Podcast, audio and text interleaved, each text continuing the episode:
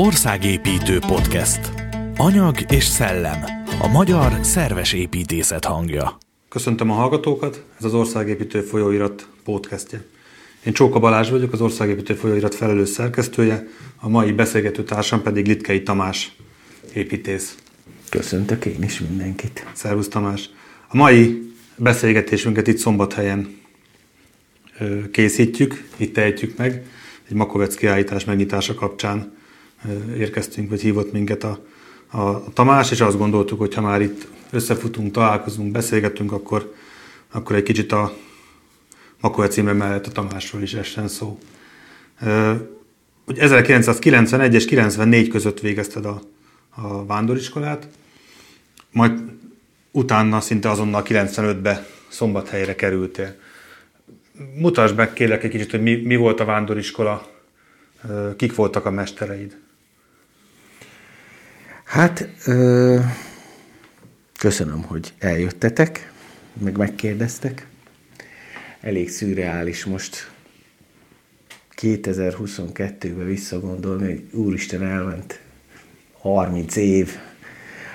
Ezt én, ez, ez átment ez a 30 év, hogy, hogy ez már ilyen nagyon ilyen múlt, amiről kérdezel. 89-re, 88-ra visszagondolni, ahol az, az egész indult. Ugye én egyetem alatt kerültem így közel a Zimre bácsi körüli társasághoz, a karácsonyi játék kapcsán, amit szerveztek, illetve a Kálmán Pista előadások kapcsán kerültem közelebb a Makona köréhez. Aztán egyetem alatt elkezdtem a dolgozni, és amikor 89-90-ben megalakult a Kósker Egyesülés, akkor hát az olyan egy, elég egyértelművé vált számomra, hogy én ebbe részt akarok venni, úgyhogy amikor elindult az első vándoriskola, a vándoriskola első éve, akkor én még egyetemista voltam, de elég egyenes út volt a folytatás, hogy amint lehetett, jelentkeztem a vándoriskolába. Ez úgy beleillett abba a világba, ami kialakult, abba, abba a világnézetbe, ami úgy formálódott bennem, vagy bennünk, ugye a későbbi feleségemmel, hogy ezt a, ezen, ezen az úton kell, hogy elinduljunk. Úgyhogy egyetem után gyakorlatilag diplomázás után egy nyaram volt, és akkor, akkor elkezdtem, jelentkeztem a vándoriskolába, ahol fel is vettek, és akkor elkezdtem Budapesten, Salamin Ferinél, akkor volt, az, az lett volna az első állomásra, jól emlékszem, hogy akkor épült ugye a szevélyai pavilon, és hogy az első fél évben oda megyek ki az építkezésre, de aztán ez kútba esett, és akkor a saláig fogadtak be az Axisba. Ott dolgoztam fél évet, aztán átmentem a Kvadrumba, Zsigalaciékhoz, és aztán nagy lendülettel belevágtunk a vidéki vándorlásba. Közben már megszületett az első gyerekünk, úgyhogy azért is izgalmas volt, és Kaposvárra mentünk. Miklóshoz, Kampis Miklóshoz és a Lőrinc Ferihez. Hát ez már mondom, hogy rég múlt mert sajnos már egyikükkel sem tudunk személyesen találkozni. Ott voltam fél évig, az, nagyon, az is nagyon jó volt. Kicsit a budapesti lét az időhúzásnak tűnik, nem jó szó ez, hogy időhúzásnak, hanem hogy, hogy akkor azt kellett, hogy ott maradjunk. Budapesten, kicsi volt a gyerek, és nem egyből vidékre mentünk, és ezzel a vidéki vándorlással indult meg a teljes, mert nem változott még Budapesten olyan sokat az életünk. Tehát addig is dolgoztam így a Makonába különböző építészeknek, mint szerkesztő, voltak munkák, éltük azt a jó kis budapesti életet, és aztán hirtelen megváltozott az, hogy jött a gyerek, és elindulunk vidékre, és az egy teljesen más életforma. Az tényleg vándor volt. Ugye a Kaposvár után elmentünk Keszthelyre a formába, és egyre többet tanultam mindenkitől, tehát meg, meg alakult az, így az életünk. Ott töltöttünk fél évet, és végül is Kecskeméten, hát összekeverem, nem, Kecskeméten fejeztük be, igen, Farkas Gábornál. És aztán Közben ugye részt, eléggé intenzíven részt vettem az Egyesülés rendezvényein, meg részt vettünk, és aztán, amikor befejeződött a vándoriskola, akkor én úgy éreztem, hogy hú, én már nagyon önálló vagyok, és nem biztos, hogy én el akarok menni alkalmazottnak, vagy valamilyen módon, akármilyen cégbe. És meg az elveinknek is azt felelt meg a feleségemmel, hogy akkor önállóan kezdünk valamit. És hát ez egy kemény döntés volt, mert nem akartunk Budapesten maradni, azt mondtuk, hogy Budapesten nem nevelünk gyereket, de ez azt jelentette, hogy beáldoztuk tulajdonképpen a teljes ismerettségi körünket. Úgyhogy, de akkor ez fontosnak tűnt. És egyetlen egy, ugye a vándorlás alatt azért eléggé elvesztettük a kapcsolatot a, azzal a társasággal, aki, akivel együtt nőttünk föl, és megmaradt egy baráti kapcsolat, aki pont itt szombathelyre került, a Gácsi Józsi és a felesége, és egy hirtelen ötlettel úgy gondoltuk, hogy itt kezdünk valamit, megmutatjuk, hogy, hogy mi az, amit tanultunk, hogyan kell jó céget csinálni, hogyan kell egy teljesen új terepen mindazt a szemléletmódot képviselve, amit mi tanultunk, létezni, és így kerültünk Szombathelyre, ilyen kicsit ilyen furcsa dolog volt, mert életemben előtte kétszer jártam Szombathelyen, Debreceniként, az ország másik végébe elutaztunk, de igazából nem volt, tehát nem. Az volt a fontos, hogy a, úgy éljünk, ahogy úgy alakítsuk ki az életünket, ahogy mi akarjuk. És ez adott egy szabadságot, meg elég sok lemondást is. És úgy végül is ide keveredtünk Szombathelyre, igen. Össze álltunk hárman, és csináltunk egy, egy építész irodát, amit nagyon megpróbáltunk olyan elvek szerint, amiket tanultunk a mestereinktől, Kálmántól, Kampistól, Makovesztől megszervezni. Mi volt a, a vándoriskola három évéből valamit ki kell, vagy egy dolgot kell kiemelned, akkor mi az, amit, ami talán a legfontosabb így közel 30 évre visszanézve? Hm. Hát ez jó kérdés. Mert mondod, hogy az elveidnek felelt, ez felelt meg, hogy itt önállóan vidéken. Gondolom ez a részben a vándoriskolából jött.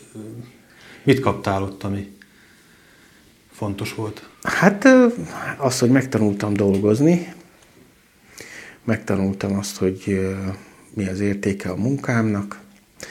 Az a tapasztalat, hogy láttam, hogy hányféleképpen működnek építészirodák, és mindegyik máshogy működik mindenki mennyire meghatározó az a személyiség, aki csinálja azt az irodát. Ezek. De, és rengeteg tapasztalat. Tehát eh, nem tudok így kiemelni ilyen megvilágosodásos pillanatokat, hogy fú, most aztán, hanem ez jó volt. Ami a vándoriskola lényege, hogy összeszedek egy csomó minden tudást, és akkor elérkezik az a pont, amikor azt gondolom, hogy na most akkor már én akarom csinálni. Addig vándorként tapasztalok, megfigyelek, alávettem magam annak a körülménynek, ahol vagyok, és utána viszont elérkezik egy pont, amikor azt mondod, hogy, hogy akkor most kipróbálom a valóságban mindazt, amit tanultam. Tehát a, a vándoriskola ehhez segített hozzá. Úgy egy olyan védőburokban tanultam meg művezetni, tanultam meg házat tervezni, pályázatot csinálni, feldolgozni egy tervet egy bizonyos nagyságrendig. Ezt máig érzem azt a hiányt, hogy egy, egy bizonyos nagyságrend fölött már nem tanultam azt például meg, hogy hogyan kell végigmenedzselni egy munkát, mondjuk egy nagyobb melónál, tehát nem egy családi ház, társaság, kisebb középület, hanem például egy jó nagy projekt, mint mondjuk egy piacfelújítás, azt hogyan kell magát a, a terveztetést, a kivitelezést végigmenedzselni. Ezt például nem tanultam meg, ez nem a vándoriskola hibája, hanem az, hogy ez így véget ért akkor abban az időszakban azokkal a munkákkal, amikben részt tudtam venni, és utána nem, például nem folytattam olyan építészirodába, hogy nem mentem be dolgozni olyan építészirodába, ahol megtanulhattam volna azt, hogy hogyan kell egy igazán nagy projektet is végigvinni. Mm-hmm. Tehát ez például ez egy hiányosság nekem, hiányosságom nekem, aminek most tanába tapasztalom azért a hiányát. És az elmúlt időszakban milyen munkákat emelnél ki szíved szerint? Mert akkor, ha jól veszem ki, szombathelyévé váltál Debrecenből. Igen, igen. Hát úgy belenőtt, belenőttem, vagy belenőttünk szombathelybe. Ugye egy kicsit eltűntünk, valahogy nem tudom, nem tudom, hogy ez jó-e, vagy rossz-e, hogy, hogy ilyen nagy országos közéletben nem tudom, hogy én nem veszek részt, viszont itt szombathelyen meg, meg az volt a, úgy, úgy vagyok a helyemen, hogy részt tudok venni a, a városnak az életében, részt tudok, venni, tudok ö, szerezni, vagy kapni, vagy megnyerni olyan munkákat, amik már, amik nem csak egy-egy ilyen szóló, egy telekre tervez házat típusú munkák, amik, amik beleszólnak a város életébe, tehát van nyoma. Gondolok itt a Szent Márton templom előtti térnek a tervezésére, ami, ami része egy ilyen városrehabilitál, városközpont rehabilitációnak, és ott azok a gondolatok, amik úgy felmerültek bennem, hogy végig tudtak menni, aminek a kulminációja, amit én csináltam, az a Szent Márton tér, ahol sose volt tér, miközben a város erről az egyik ilyen nagy nevezetessége, ugye, hogy itt született Szent Márton, és itt keresztelte meg az anyját, tehát ugye a, a hogy mondjam, a üdv történetének a része, de ugyanakkor meg sose volt tere a magának a Mártonnak, a Márton szobornak nem volt környezete. Ez például egy rendkívül izgalmas dolog volt ö, számomra. Ugye az, hogy hogy szövődünk bele a város életébe, az, azt is jelenti, hogy, hogy nem csak építészetileg, hanem, hanem egyéb módon is, ugye a gyerekeink, ahogy nőttek, és persze ragaszkodtunk a mi világnézet életünk, vagy életszemléletünkhöz, hát te, szerveztünk ezért mm, független oktatási intézménynek, mondom ilyen hülye szóval, de valójában Waldorf óvodát, Waldorf iskolát, annak a közösségnek a működtetése, felépítése, aztán az épületeknek a felépítése, ezek mind, mind olyan dolgok, amik, hogyha a szombathelyi életemre gondolok, akkor ezek fontosak. Ezeket részben vagy egészben te is tervezted, ugye a óvodát? Az óvodát, az óvodát, igen, az iskola átalakítását, azt többen csináltuk, Gácsi Józsival. A Szent Márton teret én, a református templom tornyát, azt a Hajdupistával, helyépítéssel. De ezek, most, hogy visszagondolok erre a 30 évre, akkor mondjuk azt remélem, hogy nem megyek el nyom nélkül innen a város életéből. Nem olyan nagy nyommal, csak az, ha e, szoktam mostanában jönni-menni, gyakorlatilag tényleg mindenhol találok valamilyen történetet, ami vagy egy ház, vagy egy ház terve, vagy ilyesmi a város minden részén, és hogyha régi terveket nézegetek, ugye mondjuk házfelújításnál, akkor mindig előjön három, négy épít, építőmesternek a neve mondjuk a századfordulóról, akik itt rengeteg házat építettek, és valahogy mindig eszembe jut ez, ez a mondjuk reményem, hogy úgy tűnök el, hogy mondjuk száz év múlva, akkor valaki majd nézeget terveket, mert le kell bontani, vagy fel kell építeni, vagy fel kell újítani egy házat, akkor azt látja, hogy négy, de ezt is a litkei tervezte. Ki lehetett az a fazon? Meghallgatja a podcastünket, remélem. hát, ha még lesz. Emlegetted a sportparkot. Bemutatnád ezt a, mi volt az a projekt? A sportligetre gondolsz, az egy jó hosszú történet. Az ki, tulajdonképpen 98-ban indult. Szombathelyen egy ilyen Szombathely ilyen több téglagyár működött, és az egyik téglagyárnak a helyén a 60-as években létrehoztak egy ilyen rekreációs parkot, egy csónakázó tót, és körülötte, ahogy rekultiválták ezt az agyagos területet, létrejött egy ilyen közpark, ami a 60-as évek világát képviselte, és ezt, de nagyon szeretik a szombathelyek ezt a területet, és ennek az áttervezésével, felújításával foglalkoztunk. Egyszer még 98-99-ben egy ilyen tanulmánytervet megnyertünk.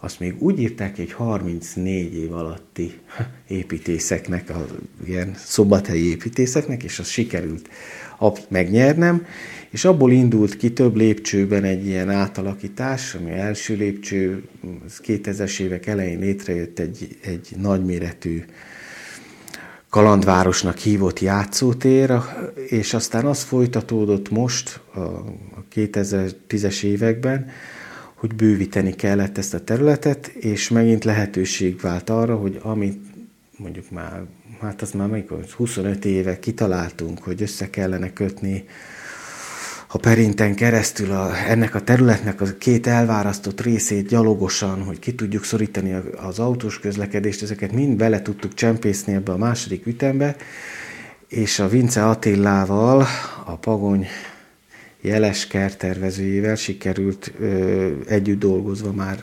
kialakítani egy olyan területet, ami folytatása ennek a kalandvárosnak, de egy, egy ö, kicsit ilyen természetközeli park ként működik kiegészítő funkciókkal, sportpályákkal, de egy nagyon izgalmas dolog, mert ugye Szombathelynek, Szombathelyen átfolyik két patak, és a, ugye minden város szeret a patak partjai felé, vagy a folyója felé fordulni. Ez, ez ilyen adottság, de Szombathelyen valamiért kicsit eltolták ezt, mert áríz levezető árokként kezdték el használni, tehát ilyen magas partfalak között folynak ezek a patakok, és hiába lenne rá igény, de nem fordul felé a város. És itt meg tudtuk ezt csinálni, hogy az egyik patak partját elkezdtük lelépcsőzni, hogy le lehessen menni hozzá, át lehessen menni a patakon. Tehát belevontuk ebbe a felújításba, ami azért lényeges, mert ez egy példa itt most, hogy a belvárosban is hogyan lehetne kezelni ezeket a patakpartokat, majd boldogabb időben, amikor lesz rá pénz, meg szándék, de legalább ez a próba, ez már ott van. Uh-huh. Van még olyan nagy projekt, amit szívesen kiemelni az elmúlt évekből? Itt egyházi munkákat emlegették, közpark. Hmm. Hát a, érdekes ez, mert a válság után, a, a 2008-as válság után elindultunk egy olyan irányba, ilyen túlélés nem nagyon válogathattunk a munkákba, és aztán megjött ez a lakásépítési boom, tehát elég sok társasházat terveztem, több lakásos társasházat. Ezek azért eléggé lefoglalták a, a mi kis irodánknak a, a kapacitását. Egy nagy, a nagyobb munka, ami most fejeződött be, az a, az a városi piacnak a felújítása volt, ami egy ami egy sikertörténet is, meg egy kudarcos történet is bizonyos tekintetben.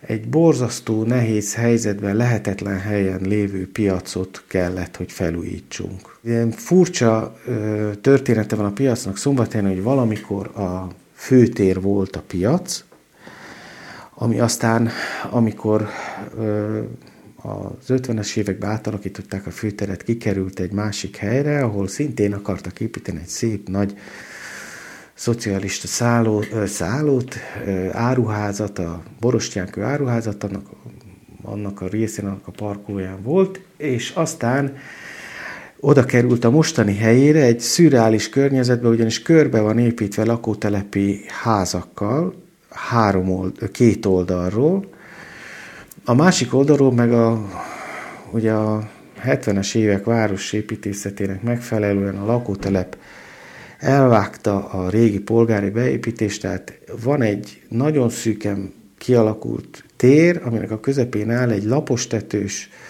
kb. 4 méteres belmagasságú, előre gyártott panelekből épült piaccsarnok, azt is több ütembe épült, épp amilyen építőanyag volt, úgy építették, és ránéz a lakótelep tízemeletes háza, házai, az egész plac le van betonozva, a, a házak túloldalán meg ott megy a város egyik legforgalmasabb útja. Szóval egy ilyen pokol az egész. A piac az úgy lett kialakítva funkcionális szempontok alapján, hogy, hogy kívülről megy a feltöltés, meg hordják ki a szemetet, magyarul erre az egész térre állnak a parkoló, parkoló autók, a vásárlók, hordják ki, meg hordják be az árut, tehát egy ilyen elég inferno az egész. ezt kellett felújítanunk minimális pénzből. És hát... Minden homlokzat a hátulja az épületnek. Minden homlokzat a hátulja az épületnek, igen. És amit, tud, amit egy ilyen helyzetben lehet csinálni, de nem, én nem ö, vettem a bátorságot, hogy egy ilyen nagyon ettől a környezettől elrugaszkodott épületet próbáljak ráhazudni erre a, erre a vasbeton szerkezetre, amit viszont fontosnak tartottam, hogy egy olyan piacot csináljunk, ami nyitott, kifelé nyit a, a, a megszüntetett parkolókra, nagy előtetőkkel, amik, amik megint csak ilyen vásári hangulatot tudnak adni, és átszervezzük ezt az egész feltöltést olyan módon, hogy ne legyen, ne legyen ilyen infernális állapotban. És még adjunk egy ötödik homlokzatot ennek a lapostetős épületnek, magyarul csináljunk egy rendes zöldtetőt, ami megszünteti ezt a, legalább valami, úgy gondoltam, legyen valami kis zöld látványa azoknak a népeknek, akik ott szenvedik el a piacot a tizemeletes házakban. Na most ez sikerült, többé-kevésbé sikerült átverni, megértetni, hogy ez milyen fontos, mert ez egy eléggé nehézkes történet volt 50 árussal megegyezni, hogy, hogy megkapják a boltjukat, mert nem lehetett úgy megcsinálni, hogy most kiürítjük a piacot, felújítjuk, és utána az jön vissza, aki akar. Nem, meg kellett állapodni mindenkivel, mindenki igényét kielégíteni, és amikor elkészült az egész terv, akkor úgy elment az idő, akkor jött be ez az árobbanás, hogy kiderült, hogy kevés a pénz, amit meghatároztak, mert ugye nálunk úgy megy a pályázati pénz, hogy előre megmondod, amikor még nincs terv, hogy mennyi legyen, és amikor elkészül a terv, akkor annak fillére pontosan meg kell egyezni, és Hát ráadásul én szerintem béna volt az a pályázati csoport, aki ezt csinálta, mert azt mondták, hogy nem lehet hozzá pénzt szerezni. De persze utólag kiderül, hogy lehetett volna. Na mindegy, szóval, és akkor elkezdődött egy ilyen őrület, hogy mit lehet lehúzni ebből az épületből, akkor azon ment az alkó, amihez én ragaszkodtam, hogy az átalakítás alapelve legalább, hogy nyissuk ki a piacot, hogy legyen egy normális piaci működés, ezt tartsuk meg, ez megvalósult jó, rosszul, két meghiúsult közbeszerzés után végül is elkezdődött az építkezés egy csökkentett tartalommal, amiből legelőször persze az öltetőt kellett elhagyni, és hát ez aztán végigkísérte magát a kivitelezést is, hogy ez van benne, ez nincs benne, tehát egy ilyen állandó küzdelem meg harc ö, volt, amiben, amiben azért az eléggé ö, megpróbált mindenkit, de végül is elkészült, most működik a piac. Azok az elvek, amik az alapkiindulásai voltak, azok többé-kevésbé megvalósultak, és hát majd most kiderül, hogy mennyire fogják szeretni a népek, mennyire fog tudni működni. Még, még, nagyon új? még nagyon új, én azt gondolom. De ö, amiket, amiket hallottam, az, az, az inkább pozitív rengeteg építés közbeni probléma van, most ezeket kell még orvosolni. Tehát még ez alakul, azt hiszem. Uh-huh. Én szeretném szeretni, aztán majd meglátjuk. A szeressék a használók is valószínűleg. Igen. Talán az is szükséges, az is feltétele hozzá. A, itt a beszélgetésben talán érdemes megemlíteni, mert megemlítem, hogy 2009 végén, ugye én is ö, jelentkeztem a vándoriskolára, elvégeztem három-négy év alatt, és az első vándorhelyem az rögtön itt volt szombathelyen, tehát nekem Tamással innen van az ismerettségem, talán mondhatom, hogy a barátságom is. Így van. Eltelt 10, 13 év.